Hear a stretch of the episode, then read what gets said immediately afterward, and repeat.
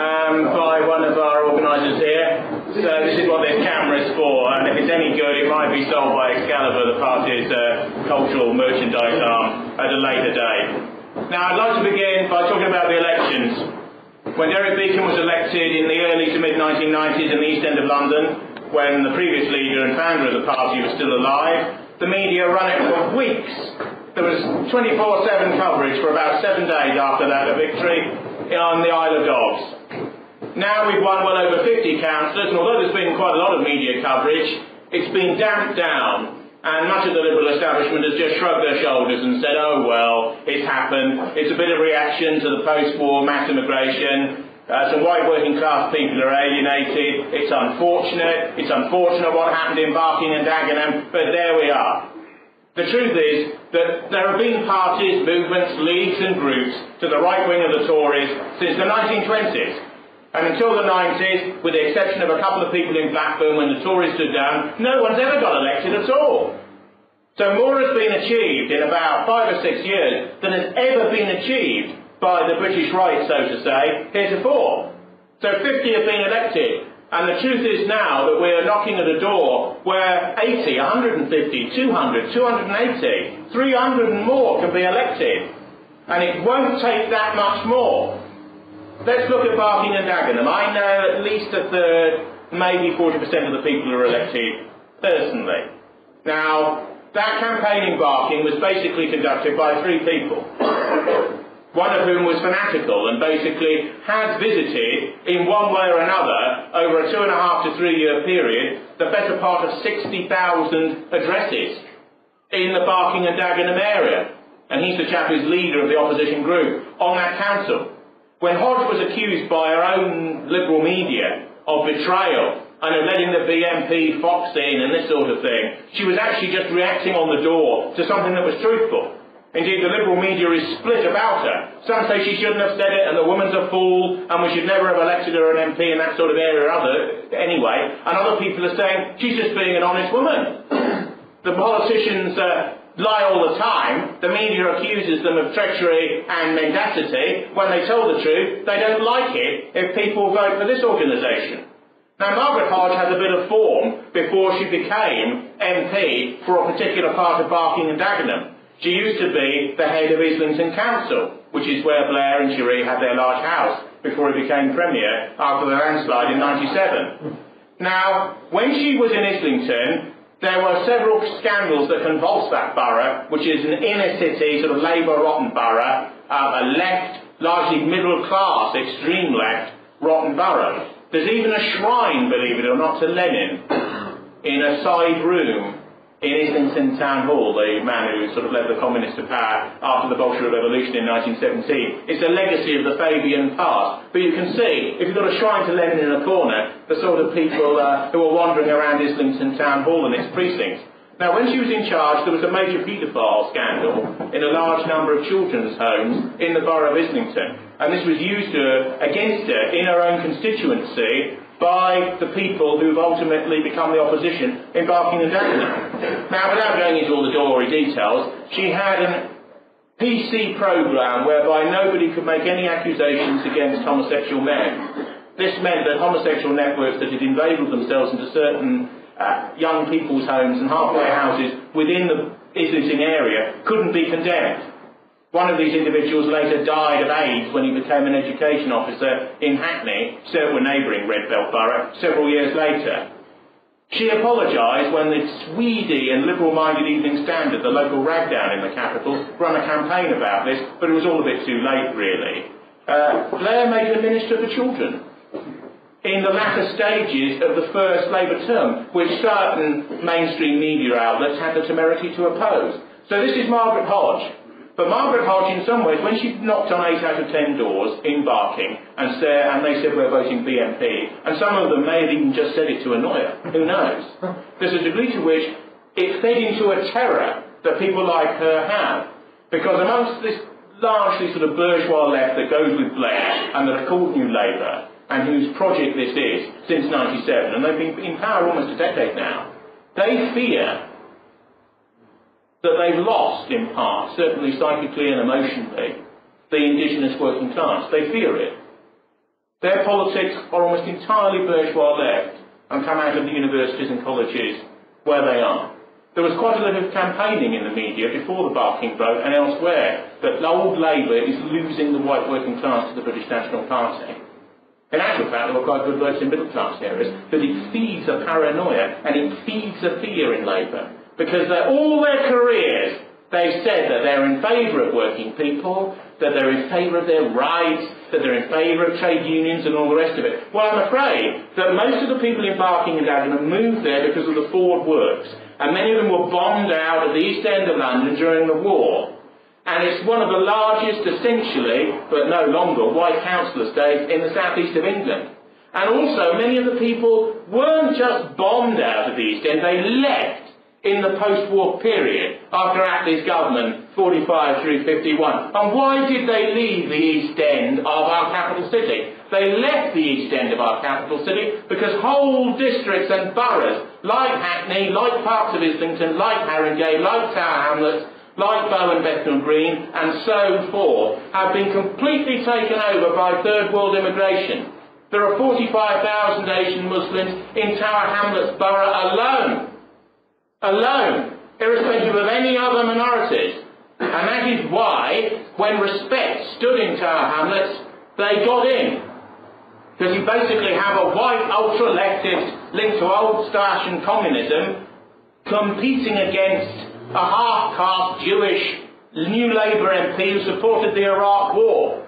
And the Muslims, even though they have parties of their own, which say they must have nothing to do with Western democracy and must organise within their own community against ours within this country as part of an international nation campaigning against respect. Respect with Galloway still got in. This was in his phase when he wasn't pretending to be a cat and wearing red slippers and all the rest of the nonsense that he usually gets up to.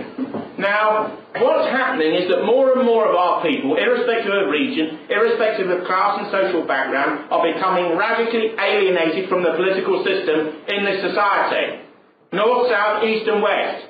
It used to be said that the BNP was just a northern party. Liberals amongst themselves would say it's a party of ghettoised people who can't get out into the suburbs. They said it would never get out of the northwest and go into Yorkshire. That happened. They said it would never get anyone voted in the home counties. That happened. They said they would never get anyone voted in the south of England, never mind the southeast of England. That happened, and so on. There are regions of the country which are neglected, like the southwest, for example, where UKIP is strong, and East Anglia, and so on. But we have representation now in the north of the country, the south of the country, and the middle of the country. And if you've been to Cardiff on Glasgow recently, you'll discover that the problems that they have are identical to things that are going on in Manchester and Leeds and Hull and Bradford and uh, Liverpool and Newcastle and London and Southampton and Norwich and Bristol and elsewhere.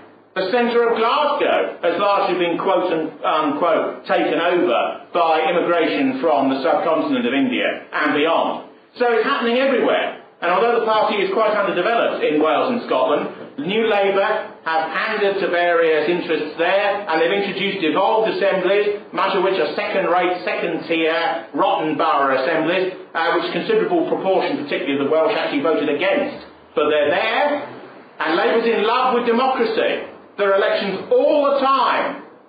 Uh, Prescott wanted to introduce, when he had time for it, wanted to introduce some a quack assembly in the northeast of England, and 80% of Geordies voted against it. Liberals are in love with democracy, but they won't allow plebiscitary or direct democracy.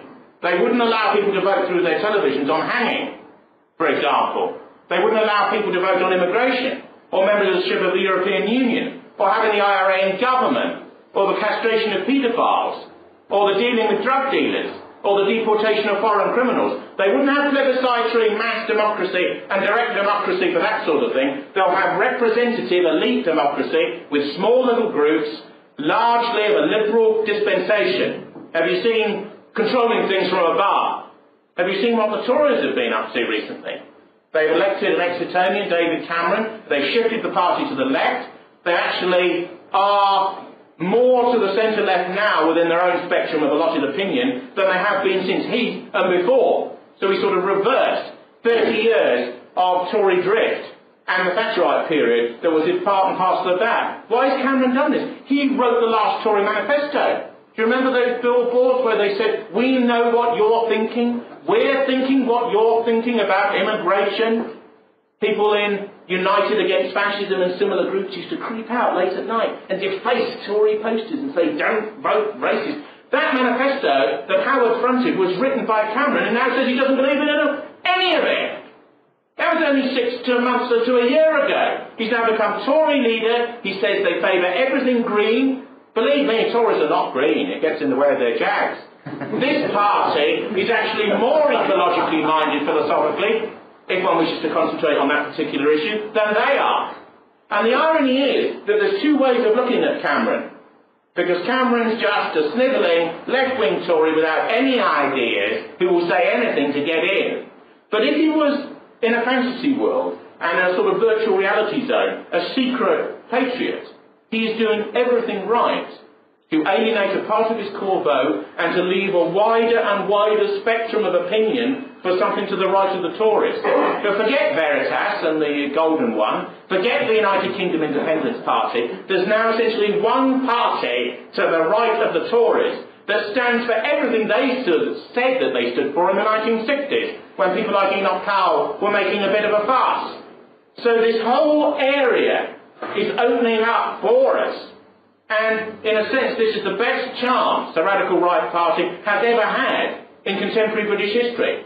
You have a sordid social democratic regime led by Blair who's going on and on and on with increasing backbiting from his own, with fighting around him, he looks sort of dull, he looks aged, he looks slightly sordid and broken down. He wants another job in the EU or the United Nations within a year to two years. You see him in the House of Commons, Prescott's to one side of him, dumpy, thinking about the ex affair, thinking about his loss at croquet recently, thinking about the Grace and Favour residences, worrying whether he's working class or middle class because he has these debates with people all the time, but no one else is bothered. And on the other hand, there's Brown, dour, sullen, plotting against Blair but agreeing with him on everything, saying he's now tacitly against the morality of the Iraq War when he felt it, saying he's less right left Labour than Blair when he was on the cabinet financing all of his decisions and they've really been running the country together for nine years.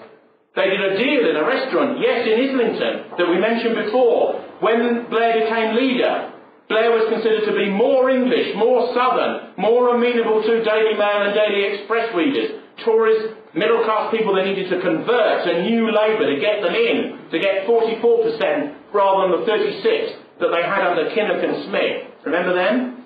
And now we have a situation where Labour is being ground down by the alienation and hostility of the indigenous population of these islands, which means the white population, largely but not exclusively, of British towns and cities, particularly within England. And the situation is open. It's, the door is essentially halfway open. Although this party is still quote unquote demonised, it's less demonic than it ever was. It's more semi mainstream to mainstream than it ever was. I spoke at a meeting in Huddersfield six months ago. There were 250 people there. It was an utterly mainstream audience. Labour couldn't get 20 people in Huddersfield. The Tories are two or three old ladies in a coffee morning in Huddersfield. The average age of a Tory activist is 67 and a half. Labour had 420,000 members before Blair came in. It's now 220,000. And they lied to the Electoral Commission about their membership a couple of years ago. These are dying political elites. But many people come up to me and say, why has happened? Why has what has happened occurred in our country since 1945? We once ruled in 1902 a quarter of the planet and a fifth of its population, and we were the most powerful country on earth. And now, with the lackey of the Americans, 14 to 15% of England is non-white, yes, 14 to 15% of England under present census uh, which itself is probably a partial underestimate given illegals and others, is non-white. 10, 11, 12% of the population is non-white. 17 million people enter the country every year, half of them white, half of them not. They move around, they leave. 200 million people pass through our airports and a related space each year. We become a transient zone.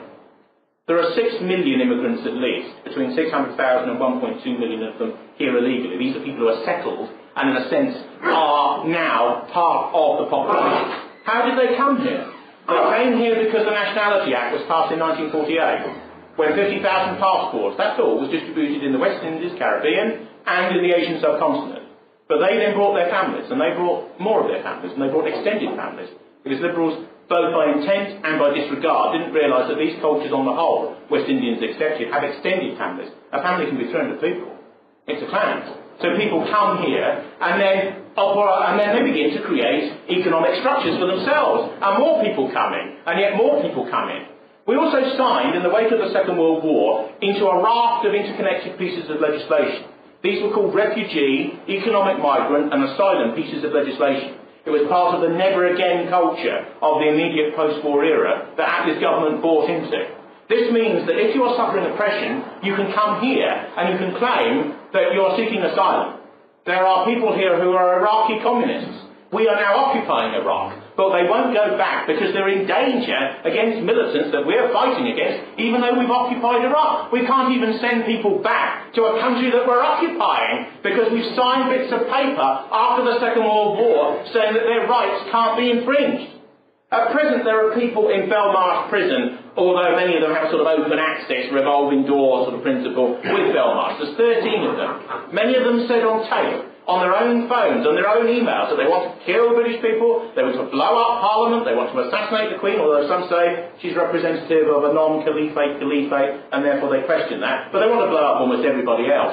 But they can't be imprisoned because it's against their human rights, and they can't be sent back to, in, on the whole, Algeria, because they might be tortured by the militaristic regime in Algiers and Iran. And we can't have that. So we have a memorandum of understanding between our government and theirs, but they get their lawyers to challenge that in the European Court because we're a part of the European Union. So we can't deport people who have said that they want to bomb. And when they go into court, they say they want to bomb again. But we can't deport them because their human rights can be infringed. The Home Secretary says, ah, I've got a cunning plan. It was Blunkett's plan, then it was Clarke's plan, now it's tough talking, quote unquote, John Reid's plan. Let me tell you something about John Reid, parenthetically. John Reid began in the Socialist Labour League, which was a Trotskyist party, which is a forerunner of the Workers' Revolutionary Party. He now claims he's the hard man, quote unquote, of the Labour right. Well, ho, ho, ho. There's a degree to which he has introduced via Clarke, his immediate predecessor, who left because of the foreign prisoner scandal that we'll come on to in a moment, he has instituted, instituted this idea whereby people can be held under 24-hour, 24-7 permanent house arrest. Their emails are watched. Their mobile is listened to. Their terrestrial line, if they possess one, is listened to. Their fax ditto is watched. And there's somebody typing the colloquial Arabic out into passable English to see what they're saying. Da-di-da-di-da because Arabic, most of these people are Algerian. Why are they Algerian? Because they're members of the armed Islamic group. What is the armed Islamic group? It's GIA, which is the paramilitary wing of the FIS inside Algeria. There's been a civil war going on in Algeria over the last 20 years, and over 160,000 have died. We allowed these militants to come here because the French wouldn't have, have them. France is the old colonial power in Algeria. There was a deal done with many of these militants in the 90s when Major was Premier. Don't bomb here, but you can stay here, even if you export what you want. But that was rescinded a couple of years ago when it is believed Osama bin Laden said all bets are off and Britain is a target as well because they have supported the Americans and the Zionists in relation to Afghanistan and Iraq and a looming war that could be coming with Iran. So we have a situation where we can't deport people who say they want to bomb us because their human rights might be infringed. And regimes that we've set up might infringe the rights of people, and we therefore can't deport them. The logical thing to do, of course, would be to resile from all of these post-war liberal treaties and endorsements and codices and say, we'll make a big bonfire of all of them and we'll take control of their own law and the jurisprudence, which is the philosophy of law, in our own island and in our own country and relation to our own state. And you'll go back on the next plane double quick time. And if you don't like it, well, there we are. You know, and. Um,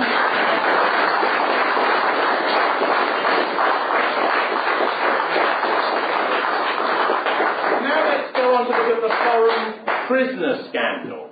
Now, this scandal, which has been going on for 20 to 30 years, uh, all the time when Thatcher was talking tough and all the rest of it. Now, the interesting thing about the Home Office is it's an enormous department that consists of several in one, immigration and nationality, and sort of prisons, and what in America would be called Homeland Security. I mean, it's all boxed and pushed together in one great colossus.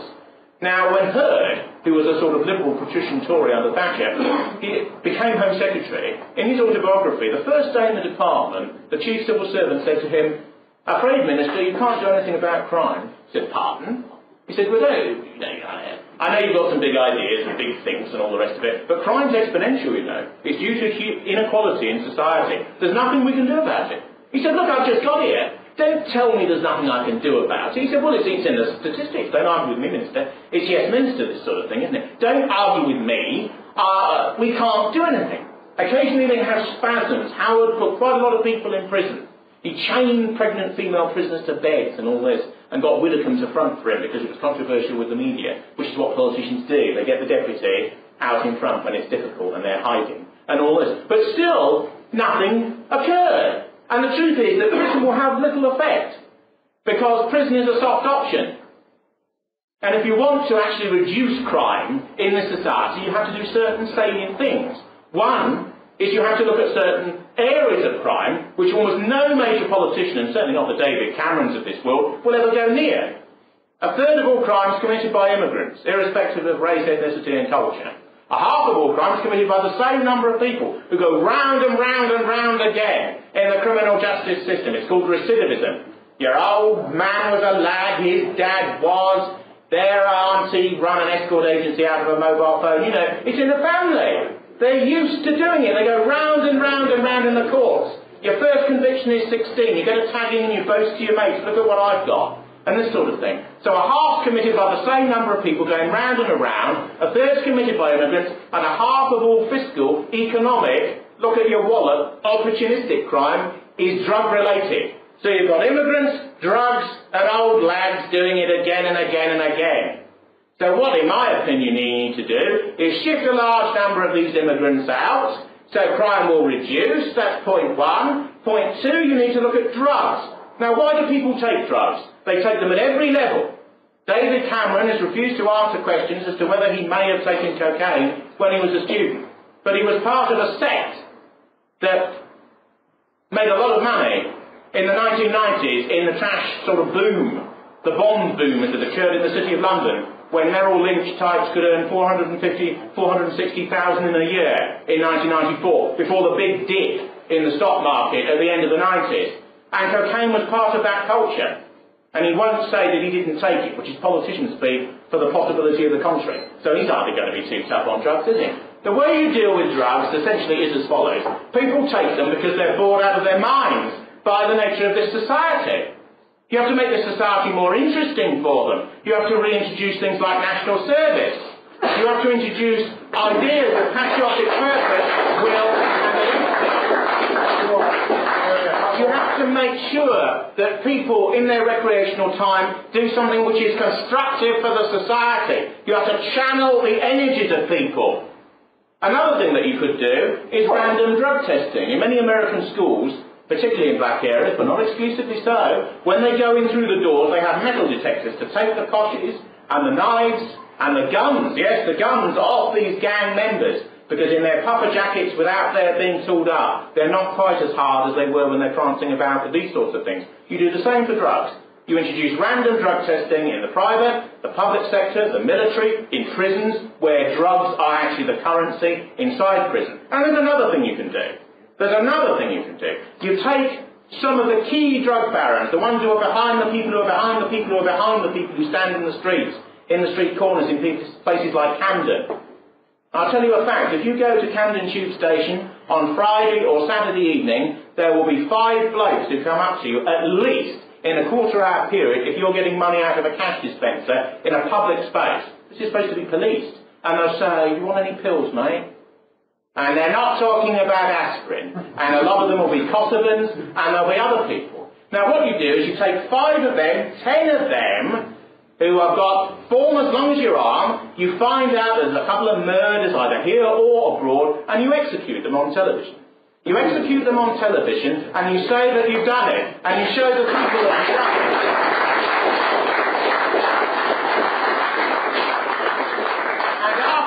Done it, you will find that the middling level of drug dealers, and people who are into this culture, and people think it's cool, and people who think they can get a lot of jewellery, and a lot of bling and so on out of it, driving around in their cars, that will dip down very considerably. Liberals will say it's cruel and it's harsh, and you're not respecting their criminal, uh, their human rights. But in Saudi Arabia, I know a chap who works in Saudi Arabia, and three Bangladeshis on a plane heading to Riyadh were found with drugs inside their mouths, taped inside the mouth. And they were taken out, an imam was present, they were given a Sharia trial, they were beheaded in front of the airport. Two hours after touchdown in Riyadh. And this is a key ally of the West, Saudi Arabia, a country for which, yeah, for which we all have infinite respect.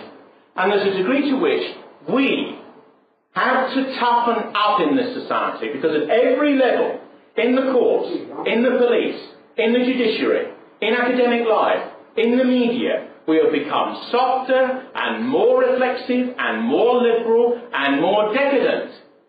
And there is a degree to which when a vanguard group like Muslims look at us, look them looking at us from the outside in, they see a society which in some respects is there for the taking. They see weakness. They see the absence of a warrior society, irrespective of the stuff that gets on, on CNN and on international network news about what's going on in Iraq. That's the tough edge of the West. But internally, here, they see wetness. They see a population that believes in nothing. They see a population that's mired in materialism.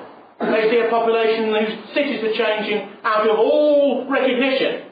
When our men fought in 1914-18 and 1939 through 45, did they fight for the society that we're now living in? No. Did they fight for becoming a minority in Leicester, which has already happened, if you add all the other groups together in an aggregate sum?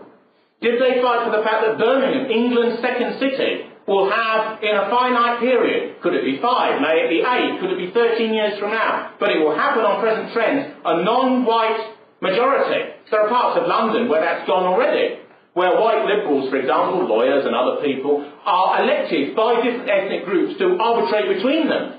Because they all dislike each other up to a certain extent. They all have beefs with each other. All Asian groups in this society come from India and the Indian subcontinent. In 1948, they committed large genocides against each other. They brought all those tensions, particularly Sikhs and Muslims, here. They look at each other, and they in turn are looking at us. No one really knows what's going to happen. Because liberals have theories about life which are false. When Blair was at college, his first political act, other than being in a silly rock band and this sort of thing, was to go on an anti-national front march. Because Blair knows what he's against. Far more than he could be said in some respects to know what he's for. All these people know what they're against. And they're against this organisation, pretty much, and what it stands for. But if you ask them what they're for, well, you know, what are we for? Blair was asked recently, what is Britishness? And he said, tolerance. Tolerance. Fair play. When you, when you hit, when you don't, you hit the ball at cricket, snick, and it goes through to the wicketkeeper, you walk. Well, I'm afraid it's not that admirable in its way, in an old school sort of a way, but that's not what it's about. Britishness is about glory and power and heroic vitality and being male or female, not some combination of the two. It's about being proud of being white, because you have to be British to be white, and you have to be white to be British.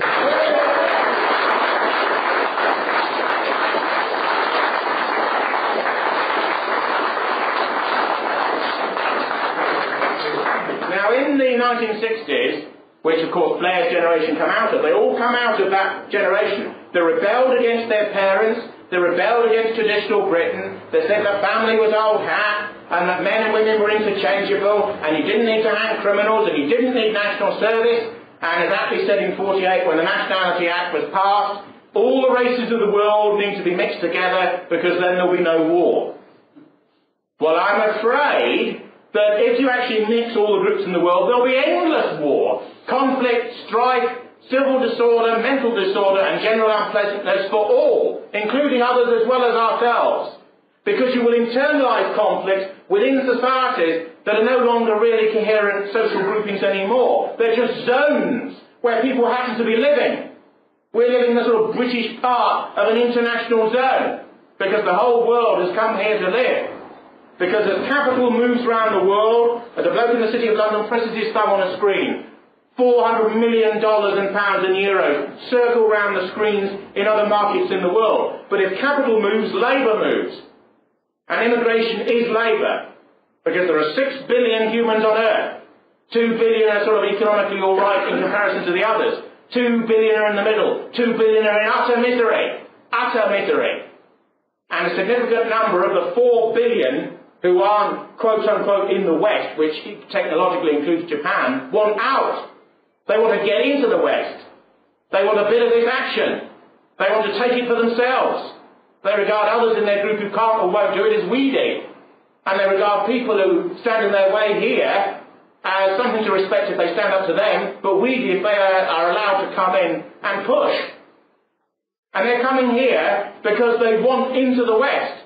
Although a third of Pakistani men name their children Osama as one of their names, after Osama bin Laden, in a way he's partly lost with his own group. Because polling that the UN has done indicates that half of the people in the quote-unquote South half of the people in the third world want to come here. Not just to Britain, but the whole of the West. They want in. But to have the lifestyle of a middle class American person, two fridges, obesity, pizzas on tap, 56 channel TV, four cars, all the rest of it, you need three worlds. You need the economic and ecological substructure of three planets. Answer, we're not going to get that. And as always in life, it will not be fair, it will not be equitable, it will not, beyond the remit of one's own family and immediate circumstances, be too pleasant. But in this life, you have to stand for your own group. Charity begins at home. It begins in your own family.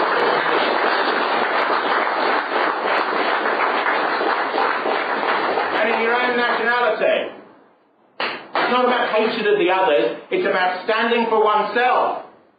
And this is something that, in a sense, the radical right has to learn. One of the reasons it's never got anywhere in the United States is partly because laws haven't been passed and people can come out with any old tosh. What people have to understand is that we are now in a situation where just moaning about immigration and other related matters isn't enough. The immigrants are here because of liberalism and because our leaders believe in a philosophy that allows them to come here. Everything is ideological. Gay marriage is ideological. Abortion is ideological. Not having the death penalty is ideological. Fighting in Iraq is ideological. Blair and I disagree about the meaning of life. That's why we're in different parties.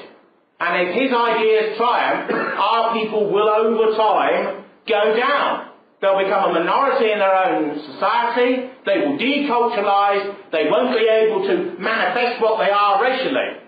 When I was at university, everyone said, oh, racial ideas are very dangerous, you know, we can't have any of that. But what they misunderstand is that even our intellectual elite has cultural interests which are based upon race and ethnicity. Because people create spiritually out of what they are. It's not highfalutin nonsense. If you don't have a society which is based upon what you are, you don't know who you are. Many of our young people almost sort of sort of wander around in a fog in an alcohol-induced haze. They have no idea who they are. They think the British culture, English culture, is posh and best. They've been miseducated for 40 years in comprehensive schools and told almost nothing about their own culture. Blair sends his children to different schools. The sort of school I went to. Now, these comprehensives were introduced by left-wing idealists who said they were in favour of the working class. So they didn't want any hierarchy, they didn't want any exams because people fail exams and it's unequal. They didn't want any competitive sport because it's unduly masculine and people who are crippled can't compete. It's all very sad. You know, well life isn't like that. Life is unfair. We're all the sons and daughters of nature. When you when you have a child, you walk round the uh, the ward. There are children born without eyes and without limbs. Life is unequal and hierarchical. And liberals have developed interconnected theories about why it isn't so and why it's not nice to say so. Well, who cares about being nice?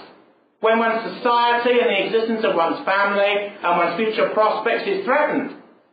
Do you think we ruled a quarter of the world once by being nice? We had a certain grandeur, we had a certain noblesse oblige, but we were out for ourselves as a nation and a group.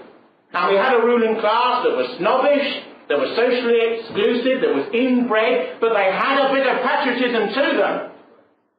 Now there is a ruling class that has no patriotism at all, has no identification with the indigenous population at all.